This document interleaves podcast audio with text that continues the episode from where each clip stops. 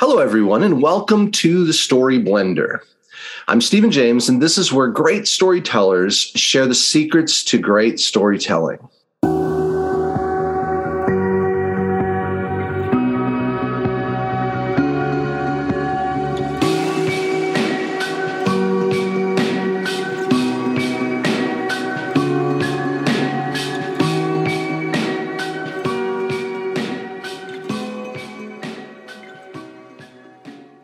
I've known today's guest for over a decade, and I've been impressed with his professionalism, his storytelling, and just his personal nature of being willing and, and interested in sharing storytelling uh, secrets with, with the next generation of, of storytellers and with his own. He's taught at a college level, taught storytelling classes. He has a unique background, a master's degree in storytelling, and has won numerous awards for storytelling as well as appearing at events across the country. He's also an award winning championship liar, and uh, maybe he'll tell us a little bit more about that. But uh, he also consults with many businesses on storytelling and communication. Tony Marr is his name. And Tony, first of all, thanks uh, for coming back. It's great to have you on the show again. Honored to be with you, Stephen. Hope that you're doing well. Doing good. And so um, we've actually worked together on some events over the last few years. I've always enjoyed that. You, um, you have uh, a real personal way of telling stories that in, kind of invites you know um, listeners in and um, was for you have you sort of worked on a new style over the years or has it just kind of become uh, has it always been sort of a comfortable way for you to informally share, kind of share your stories? Yeah, so uh, really my public speaking style began in undergrad school in college. And, um, and, and from that, my, the first 20 years of my professional career was spent in vocational ministry. And uh, my, my thought process behind every time I would get on a stage or behind a pulpit is that I never liked the term preacher, that I was a hmm. preacher, because that made it feel like I was speaking to you instead of mm. speaking with you. And so mm. my my thought process was always that I wanted people to think that we were just sitting down in a coffee shop or sitting down in their living room and having a conversation, even though it was a one sided conversation, hmm. that they felt like they were a part of what was happening, that they weren't just simply being spoken at, but they were being spoken with. Um, and so then throughout uh, 20 years of public speaking in the religious setting and just working and developing on that, uh, I continued to really explore that uh, that idea of how do I make it feel like my audience is engaged with me and not just simply an observer of what I'm doing. Uh, and then through the master's program at ETSU and continuing to try to grow uh, as a communicator, as a storyteller.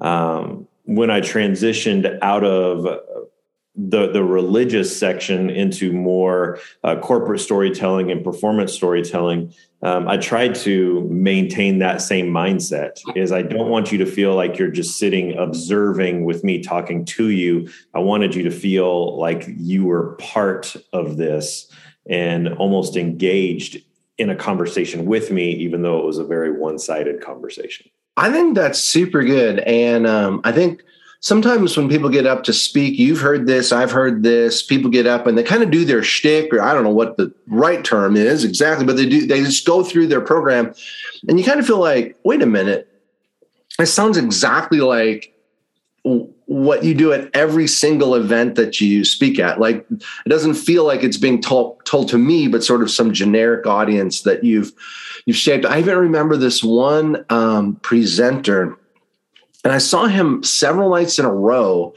Um, and he did the same bit where he like called out on someone in the audience and tried to make it seem informal, but he did the exact same thing. I mean, they didn't actually respond. He used the same name, you know what I mean? And you're just like, come on, you're just this is this isn't genuine at all.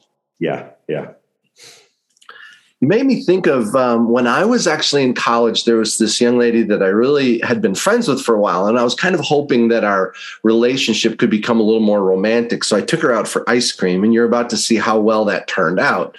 But uh, when we got out for ice cream, sat down, and I tried to impress her because I didn't know what else to do. So I was talking about myself, really. And so after like 20 minutes, she goes, Steve, can I tell you something? And I was like, sure, what's that? And I'm thinking, she just wants to ask me out on another date, right? And she goes, um, I feel more like your audience than your friend. I know, right? And uh, we never did get married or anything. It was our last date, but but what a great insight that I was basically performing my life story for yeah. her when we should have been having a conversation you know, yeah. like what you just talked about. Yeah, and I think that what what the point that you just made about uh, the guy who did the same thing four nights in a row mm-hmm. that you can have the same story that is four completely different stories based on the setting and the audience. Um, that that if it's just a manuscript that you're running through your head and out of your mouth and not adapting it to the setting, the climate, and the audience. Mm uh, Uh, then I think that you're missing a great opportunity to really connect on a deeper level with the listener. That's a good point. You know, delivery of a story is not just determined by the material and the and the storyteller, but also by the audience and the context. So it's like these four factors all affect the way that good communicators tell stories so that it feels like it is told to that audience and it's adapted if necessary. When you're telling a story, do you ever find yourself in the middle of the story, like kind of readjusting, adapting, saying this isn't working quite right, or I need to, I need to add some humor here because of the audience's reaction? Almost every time. Hmm. Yeah, almost every time. I feel like that's true, and I've seen you tell sometimes the same story at different times and I um, I do notice that that um, that you're able to adapt on your feet, and that responsiveness, I feel like, is one of the most important aspects of great storytellers. They come with preparation, like they know their material, whatever, but also are always able to adapt and respond to the setting and the and the listeners who are there. Yeah, definitely. Uh, one of the big things that that is is always at the forefront of my mind with storytelling, and and this came from really from my dad. That uh, my dad, myself, and another good friend of mine named Bruce Montgomery, we started a nonprofit consulting agency back in 2006, and uh, helping corporations, mostly other nonprofits, um, but we've branched out into for profit organizations as well, but really helping them to discover what their corporate story is, mm. what story of their organization is. And one of the big things that we do with that is we developed a personal temperament and personality system that you know we're flooded right now with all sorts of of personality assessments from Myers Briggs to DISC. The Enneagram is the big one now. Um, I'm certified through Gallup for their Strengths Finder as a Strengths Finder coach. But so we kind of took components of, of several of these and a lot of things that, that we'd seen on our own over years and developed our own that we call TAPS. And it it breaks down into instead of 36 themes with Strengths Finder or, hmm. you know, 13 different segments of the Enneagram, whatever that is. There, there, there are four colors. Hmm. And your temperament, your personality can be broken down into four different colors, um, and we have an assessment that you take for that. But but so so so through lots of very technical psychology, uh, that humanity, our personalities, and our temperaments can be broken down into these four different categories. And so for me as a storyteller, it's important to know that each of these four different temperament types, each of these four different personality types, they have a different paradigm. Uh, hmm. they have a different lens through which they view the world, and they have a different uh, lens through which uh, what their values are, what their motivations are, um, what their conflicts are, and what their what their definition of success for their life is based on their temperament and their personality. and so in telling a story and and it's it's critical to know not only what's your predominant audience and so you tweak the story hmm. to that but also understanding that in most circumstances you're going to have all four of those people there and so making sure that there's some component in your story that connects. With everyone involved um, everyone that could be listening so talk us through that a little bit. Maybe I, I, I don't know if you can tell us if it's proprietary information, if you can tell us what your personality types are, but but at least how do you um, how do you tell a story actually that reaches people who have different types of personality that you know your audience is mixed in that way? So uh, our our four different personality types, and, and as I said, we've broken them down into colors. So we have we have red we have gold, we have green, and we have blue. Reds are driven by freedom and by fun. Their primary motivation is they don't want to feel um, strapped down. They're they're very free thinkers. Um, they are very spontaneous. Uh, they're motivated by freedom, and they're motivated by um, I guess, an experience. They want to hmm. experience something. Uh, blues are more of your feelers, your hmm. creative types. They're they're motivated by compassion. They're motivated by feeling, by love. Um, uh, you've got golds that are your very disciplined. Hmm. Um, disciplined personality and so they're motivated by structure and they get very frustrated when things are not in structure um, and then you have greens that are more they're detail oriented like golds but it's in a very different way so golds are, are detail oriented in the fact that they need to have control of everything and make sure that everything is is in order hmm. where greens are motivated by they they want to figure things out they love to solve a problem they need a hmm. problem to solve and they want to solve that problem hmm. and so in looking at that within the overarching narrative of a story um, you to reach those reds there has to be some semblance of excitement um, hmm. something some adventure that is taking place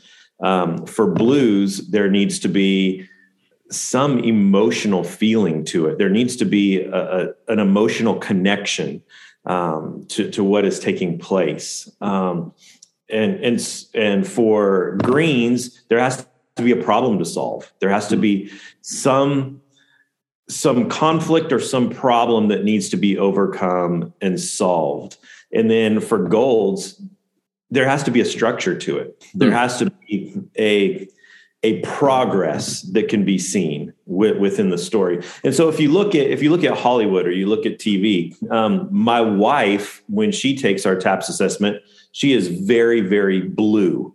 Um, so she's very emotional. She feels um, and she loves romantic comedies. Loves sure. Me, I test about as bright red as you could possibly be. So I want something where things are being blown up, people are jumping out of airplanes, um, and uh, and and so she doesn't enjoy my movies as much. I don't enjoy her movies as much. But a great movie is one that can blend all of those hmm. together. And so, um, someone, uh, you know, the writers, the directors have figured out a way to blend all of those to where everyone who watches it is going to leave feeling like that really met my hmm. expectations and my needs going in. That's really interesting. And as a communicator, let's say that someone's listening and um, they're a bit, um, well, they're, you know, we have lots of different types of listeners, but let's say that someone's listening who's a business executive saying, okay, I'm speaking to my my um, employees at the at the sales conference coming up, and I wanted to tell a story or something that'll motivate them to actually, uh, you know, feel connected with uh, with the with our community, um, of what we're trying to do here at the company and also motivated to work hard this next year, something like that. How would they actually go about creating something that might fit the different personalities that they're going to be speaking to and also the different goals that they might have?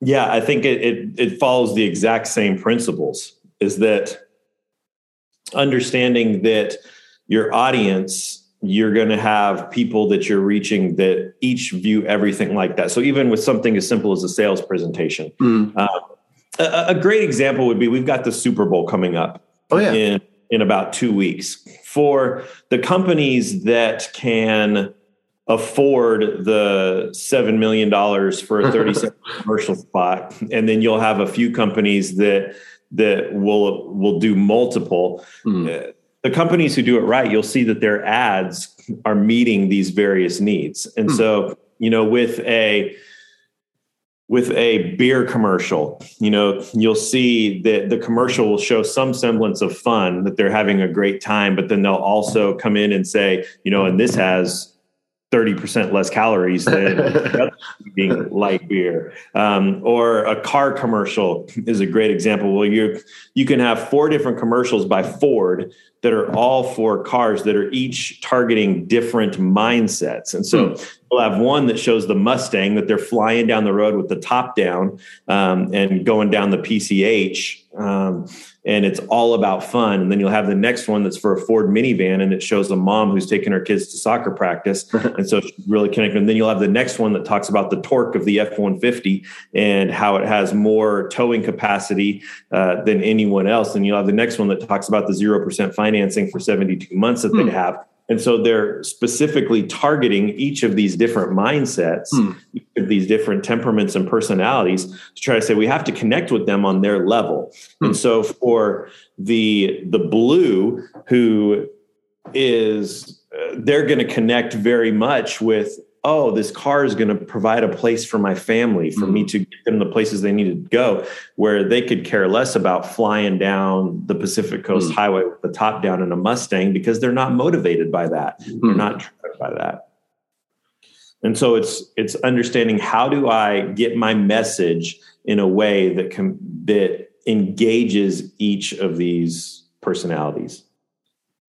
So I am working, let's say that I'm working on a story or presentation, I want to include a way to appeal to adventure, emotion, problem solving, and responsibility. And what was the last one? Responsibility. Responsibility. Okay, so yeah. So thinking through whatever that I say, it has aspects of these elements in it that's going to help reach, you know, the the different audience. That's really fascinating. I mean, I know you've spoken to me a little bit about it before, but I've never really probed in deeply into some of these questions regarding it. Now, I know that you do some consulting. Is there a place online where people could say, you know what, this is super interesting. Our company is, you know, looking for someone that we could consult with in this area. Where would they go uh, actually to find out more information about this specific process? Uh, TonyMarr.com, T O N Y M A R R.com. And all the information is there. If people, if you, um, if you're interested, you can check that out. And uh, also, there's information there about Tony's um, presentations and, and storytelling and and his CDs that he's done, family family friendly uh, stories for for people to listen to, and uh, you can also listen to those on Spotify and so on. So all right, so that's fascinating. Now, I want to talk a little bit about story creation because I know that you create um, a lot of your own material. Now, I've heard you tell some stories that are literary stories or that other people have written, but most of your stories you create by yourself. Um, what when you're writing a story, first of all, do you write it out first, or do you kind of speak it into existence? Yeah, um, I always start with an idea, um, and and I have a file full of, you know, I guess I guess you would say anecdotes. You know, just, mm-hmm. just small little ideas that that I hope to spark into a larger story, um, and then from there, I, I, really go through everything that we just talked about. Mm-hmm. who who are the what is the adventure in this story? What is the what are the relationships in this story and how can how can I really dive into those relationships? What is the problem that needs to be solved in this story and what is the what is the what is the structure what is the the thing that needs to be followed to happen to get us from point a to point b um, and then it, honestly my process is i tell it a few times mm-hmm. um, just to no one just just orally talk it through to try to hear what's going to come out of my mouth what thoughts are going to come through my mind um, I record it, I listen back to it, hmm. and then I sit down and I manuscript it out to hmm. try to work on, you know, if there's any one-liners, if there's any specific specific hinges between hmm. this scene to the next that I need to be sure that that every time I tell it, it's going to be a little bit different. But are there critical things that that are important to make sure that the transition from one part to the other happen and and, and for me i need to map that out um, hmm. and so i put that out on paper to see how am i going from this part to the next part and ultimately ending up where we want to end up I had a guest on once named McNair Wilson, and he told me uh, something. He said, Every time that I coach people he had studied theater and does a lot of inspirational speaking and so on. He said, I still remember this. He said, anytime I coach people to practice their stories, I tell them oiful. I'm like, what is oiful? What are you even talking about? He's like, on your feet out loud. Now, if he's like, if you can remember that, practice your material on your feet out loud. And I think he's onto something there. And it's something that you just, um, you know, mentioned too. Is you go through it maybe by yourself, no one's listening, the dog is there, maybe that's it, but but you're on your feet, you're actually moving through the story, thinking about it, and then after you've sort of studied the terrain of the story, that's when you actually sit down and um, and kind of map it out little bit. There's a saying among storytellers that I think is attributed to Donald Davis, although I've tried to track it down and I don't know exactly who said this at first, but but the saying is, um, uh, let's see, my work is not the result of a script. A script is the result of my work. Hmm. Sounds like that's kind of the, your, true in your case. Yeah, that would I've never heard that before, but but I would say exactly. Yeah, that's exactly. Now, sometimes when people are telling stories, it's fun to have light moments within the stories. And I've heard you tell some stories that people laugh at uh, out loud, um, standing ovations. What what are a couple of the maybe? I mean, you never claim to be a stand-up comedian. You're not trying to shoot out a joke every minute or so, but yet people do. They respond with um, emotion. Maybe they're crying or they're laughing, whatever. Um, what are some of the keys that you've come up with to help add a light touch to the stories to the stories that you actually tell? One of the things that that i've kind of become known for um, is building and exaggerating the tension.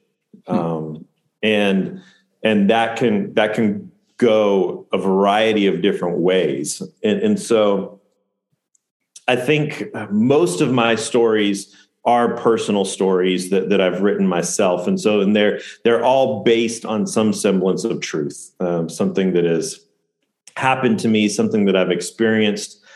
And so, in understanding what I was feeling in that moment, what I was thinking in that moment, uh, for most of us, we're in the middle when we're living through a life event that is going to be something that has impacted us and changed us for the rest of our life. Hmm. Um, in our mind, the moment is probably bigger than we than the reality of it is.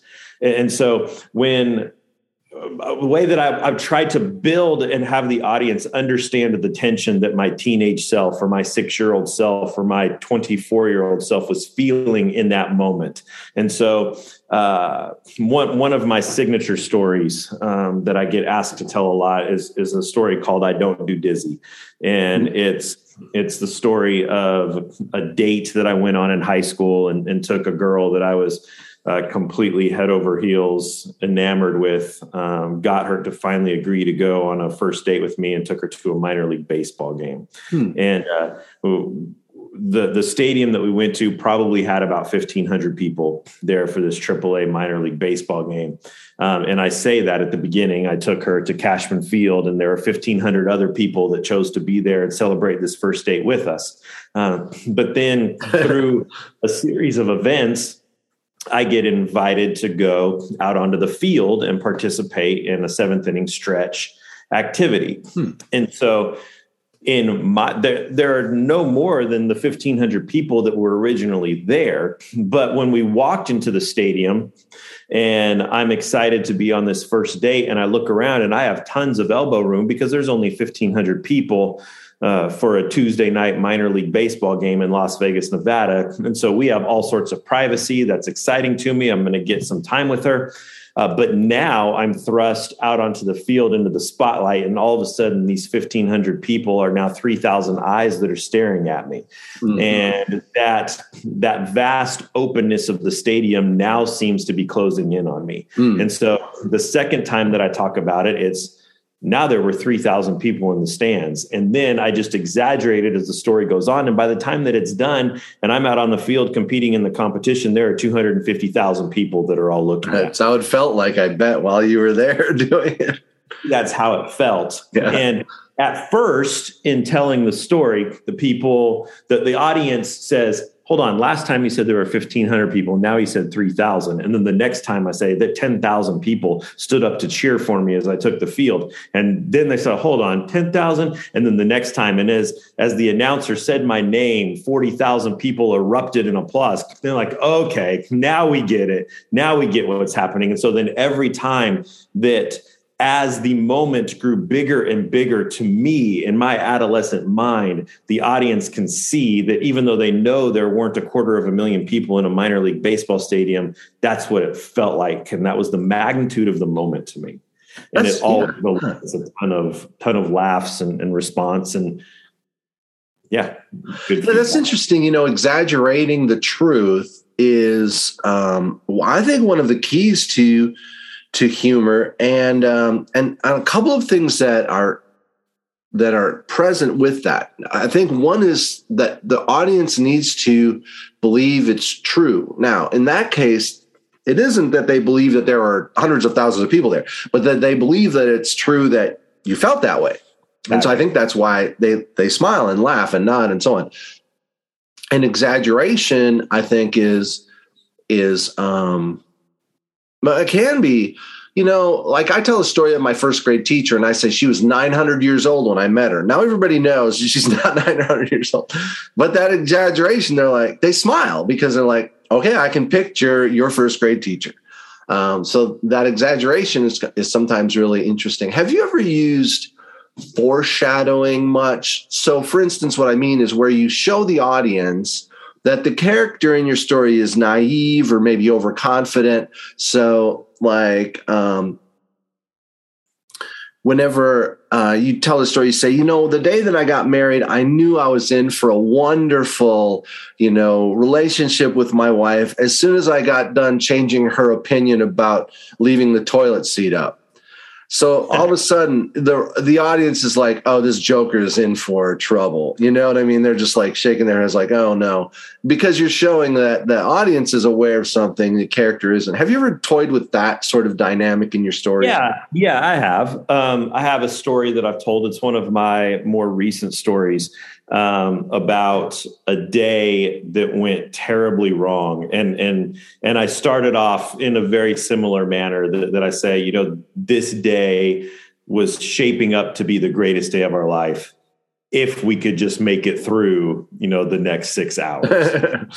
and and so the audience immediately knows okay what's going to happen in this next six hours you know this is going to be something something big something catastrophic that's going to take place and are they going to make it through um, one of the big things when you're talking about uh, comedy uh, mm-hmm. making people laugh for me one of the best ways that i found to do that is self-deprecation hmm. uh, and and that for me, I never want to be the hero in my story, mm-hmm.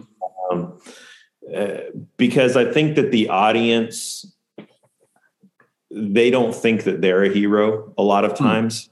and and so if they can see that he's an idiot just like I'm an idiot, um, then then they really then they can really emotionally connect with you as the teller. Um, it comes back to the very beginning thing of of how can this not be me just speaking to you, but you a part of this with me. Hmm.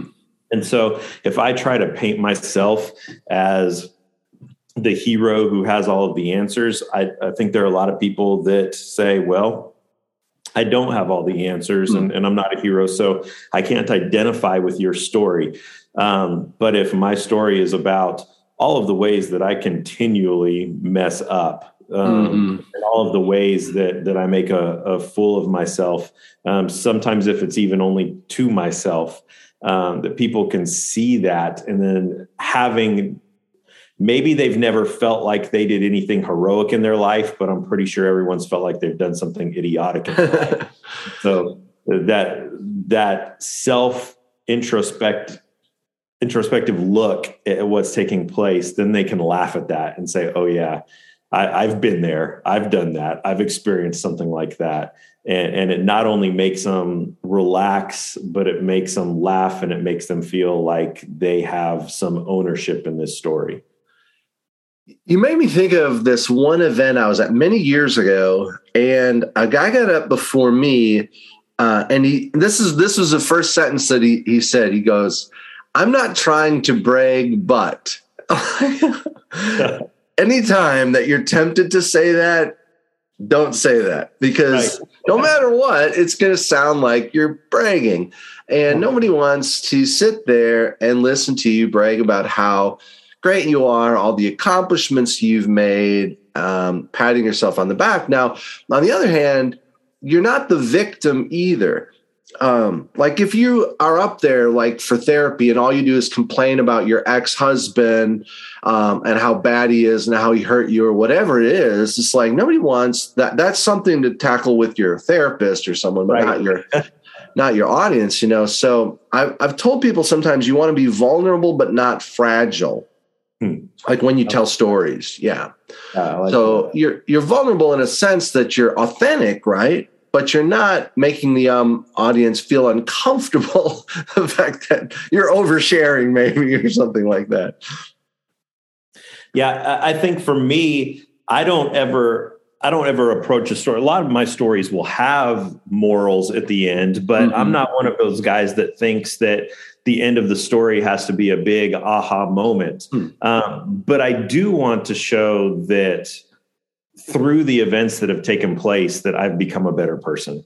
Hmm. Um, and and that's that's one of my goals for for each story that that I tell is that I want people to find their place in the story and get a better, deeper understanding of their place in the larger story of the world um, through, nice. through what I'm telling. Um, now, when you tell your uh, so okay, so first of all, just what you just said, I think of stories. A lot of people say stories are always about uh, character arc or transformation. Um, so it sounds in your stories like you like to have a moment of change, growth, learning, something like that. So it's not just a series of events that occurred. People are like, okay, whatever. But then when we get done, we're like, oh, okay, you know, there's something in that that that I can see that it affected, impacted him in some positive, hopefully positive way. It also made me think of I was interviewing Kevin Kling as a storyteller from um, Minnesota. And uh, he said, if you have to tell us the moral, you haven't told us the story. Yeah. yeah. And so, uh, you know, like if you get to the end and you're like, oh, by the way, here's what my story meant. And what I'm going to unpack it for you. A lot of times the audience is like sitting there like, we, we get it. Like we already figured that out on our own. Or they're like, you're sort of insulting me or whatever. So it's pretty interesting advice. Yeah, definitely. You shouldn't have to speak it. It should be, and it could be different to each listener yeah. You know, it could be a different, a different, I don't want to say moral or lesson, but but something different that they take away. From it for each each unique person and their unique circumstances through the lens that they're viewing the world. Hmm. Now I know you've spoken at um, a lot of different types of events, a lot of storytelling festivals, and so on. So, without naming any names, I'm not throwing anyone under the bus, but what are some of the biggest mistakes you've actually seen, uh, you know, from maybe different performers, storytellers, speakers, where you're like, okay, that's something I can learn that I want to avoid doing that, what, whatever it is that they just did. Do you have any um, things that you've noted over the years that have helped you kind of become a better storyteller by avoiding what maybe mishaps or mistakes that other people have made? Um, I would say not understanding the audience or the mm. setting. Um, that you you have moments where, with a lot of the festivals, you don't know what the audience is going to be. You don't know who that's going to be until you get there and it's 30 minutes before the show begins. Um, and maybe coming in you had one expectation or idea of what this audience was going to look like and so you had your entire set planned mm. and you get there and it looks completely different and mm. so i've i've been sitting waiting when you know we it's a two or three person ensemble for a for an hour and a half set of a show and you've prepared stuff thinking that it was going to be adults and you get there and, and the audience is full of kids hmm.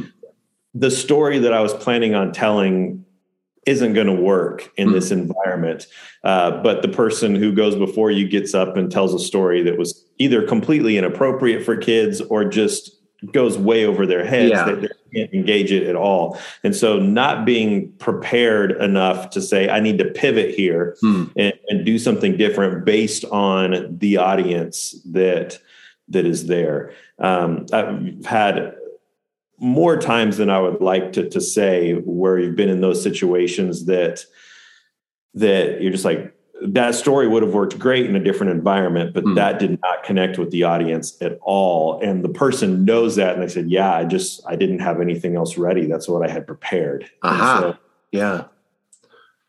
So in that case, you don't really know, you know, if it's going to be 30 people or 300 people, if it's going to be a lot of kids or if it's going to be, you know, uh, older adults or whatever the audience might be um, a lot of us do know our audience. Let's say I'm a teacher and I'm listening to the podcast. I'm like, yeah, I actually teach, you know, high school, um, you know, history class.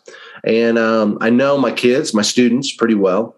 I want to tell them, you know, some stories from history to actually kind of hopefully get them interested in in this topic and so on. So in that case, that's kind of covered. Um, now I look at a story from history and I know you don't do historical stories so much, but I figured I would just throw this out there um, because I think the process might be the same, at least in some sense, to telling a literary story. But let's say I look up the information about this historical event and I'm like, okay, this is really interesting to me. How do I make it interesting to the students? What are what are some of the things that you might do personally if you were in that situation? Um, to, I think I'm trying to think. I think I've actually heard you tell stories like monologues, wherever you actually enter the story and then tell it as if you were one of the characters within it. Uh, I can't remember for sure, but I feel like at one of the retreats we did together, you did that. Um, what are your thoughts about telling stories in that way, um, developing them? Yeah, again, it comes back to those four mm. those four different lenses the, to, of which to view the world and view the story. Um, I do I do quite a bit of biblical storytelling, mm. and and so I'll take you know a small passage that maybe there's only two or three lines of a passage and then how do you take something that you can read in 15 seconds and do a 45 minute story out of it. And it's really exploring those those things that we talked about earlier. Um, so one that i did uh, just a couple of weeks ago um, about two weeks ago was uh, there there's a story in predominantly in the gospel of mark where um, a father has a, a son who um, the way that, that Mark describes it is possessed by a demon, um, hmm. and he's he's a little boy that um, can't go to school, can't play with his friends because, um, in our modern day terms, we would probably say he had epilepsy. Hmm. Uh, that he kept going into seizures, and he comes he's tried everything that he can this father has he's spent every last dime that he can uh, to try to help his boy hmm. and uh and he can't. And so uh, in a last ditch effort he hears about this jewish rabbi who's doing incredible things named jesus and he goes to find him and jesus isn't there uh, but he finds some of Jesus' disciples there. And so they try, they can't do anything with the boy. A bunch of the religious leaders come in, they start arguing. Um, Jesus comes back, finds this argument taking place, and says, Bring the boy to me. And uh, the father comes and brings his son. And there's this cool moment there. Hmm. It's very, very short hmm. in scripture, but there is so much in there. So, hmm. so I really try to dive into what are the emotions of the father um, oh yeah. Huh. Would what would he have done that connects on that blue level? Then I then I really try to get into everything.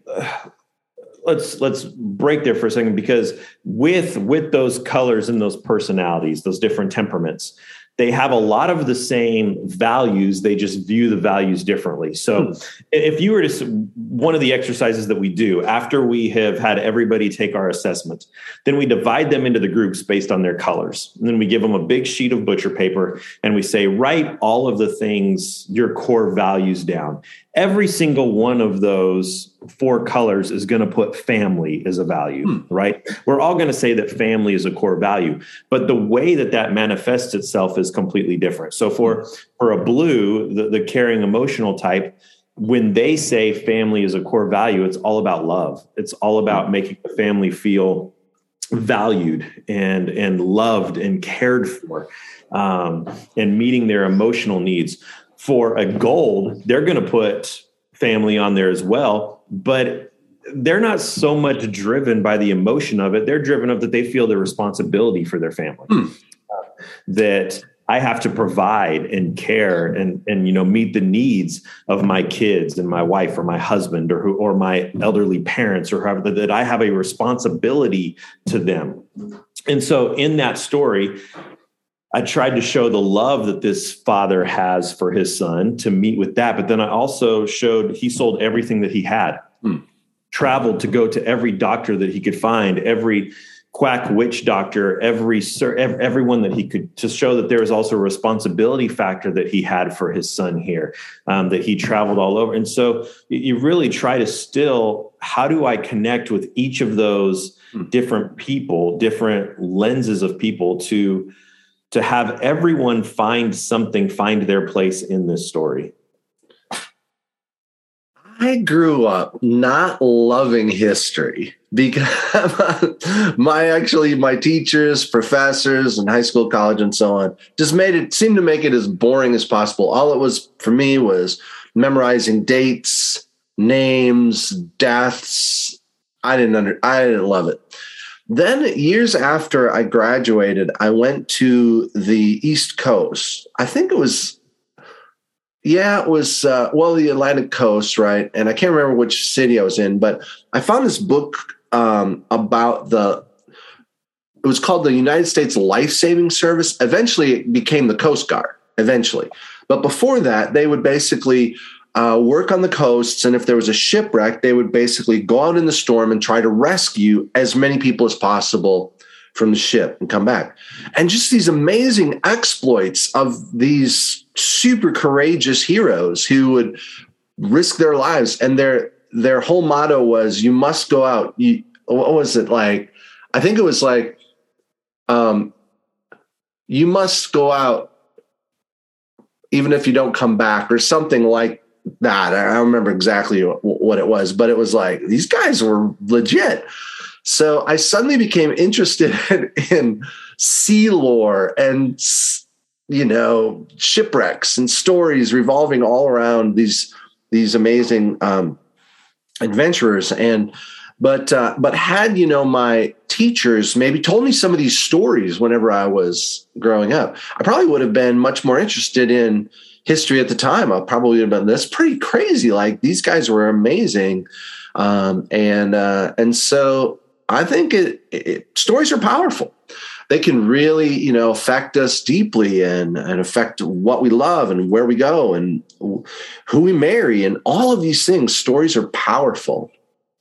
yeah, I'm doing the exact same thing with my son right now. That hmm. uh, he's in eighth grade and taking American history right now, and he he can't stand it. It bores him to death, and so it's the same thing that that he'll I'll say, okay, let's go over what you're doing. He'll read a little paragraph about Paul Revere, and I'm like, no, do you see the adventure that's taking hmm. place here?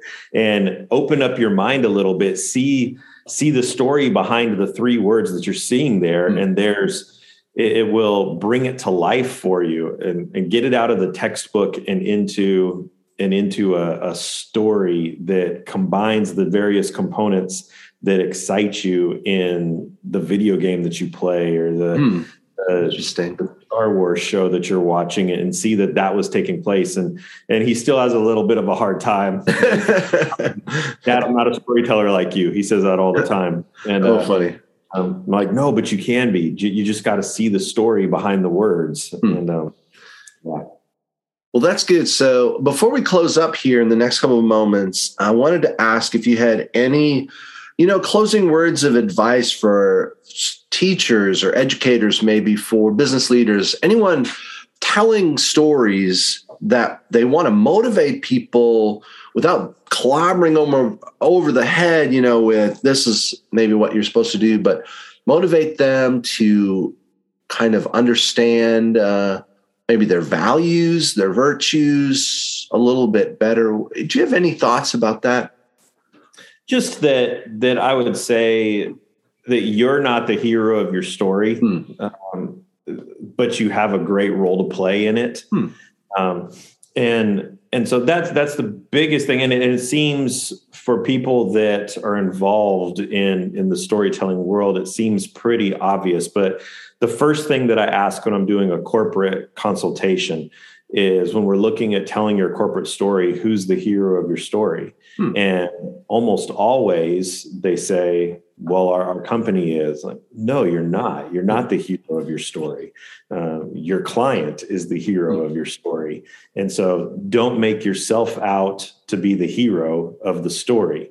Um, they're the hero, and you're just there to guide them on their hmm. journey uh, and get them to where they need to be. And so, kind of what you you were saying earlier about telling your girlfriend all about yourself. yeah, that didn't turn out super well, but uh, but at least it taught me uh, an important lesson. You know, so that's a good thing. Take yeah. something away from that. But I think in in teaching in business and anything, it's it's the person that you're trying to connect with finding their story, hearing mm-hmm. their story, and then how does the story that you're wanting to tell, how do they find themselves in that story? Um, That's great. You know, I love it. Um, finding yourself within the stories that you hear, looking for stories that you can tell where people can find themselves in the story as well.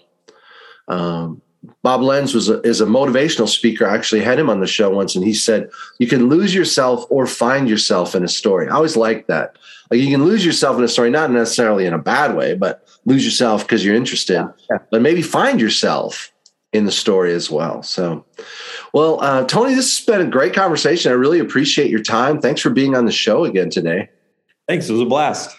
Yeah, and so uh, we can connect online to Tony at tonymarr.com. Now, are there any other social media venues that that you're real active with that you would encourage people to check out? Yeah, um, I'm on Facebook. I'm not really very active on Twitter or Instagram or TikTok, TikTok, any of those, but but I am on I am on Facebook. I do have a YouTube channel, and then uh, you can find if you just want to go listen to some stories that that will maybe be a break from your day. As you said mm-hmm. earlier, you can find that on Spotify, on Apple Music, um, Amazon Music. You can find it all there. That's great, and so. Uh, we can listen to some of your um, your stories there, and just search for your na- name, Tony Marr Marr has two two R's in it, and we want our listeners to check it out, um, to check those out, and also, you know, especially maybe contact you about speaking at an event that they might be planning in the future or consulting with you for their corporation. Um, so also thanks to our listeners, to all of you who have tuned in. We I really appreciate um, the feedback that I get from you when I hear from you. So feel free to email me anytime and through our website at thestoryblender.com. You can check out you can check that out for more on our other interviews that we've done. You can also search for us on Apple Podcasts, Spotify, Amazon Music, or wherever you listen to your podcasts. Don't forget to like us and subscribe to receive our weekly podcasts on Friday evenings. And in closing, as I like to say, tell your stories well, my friends, and always remember the art of the story is all in the blend. Take care, everyone, and we'll see you next time.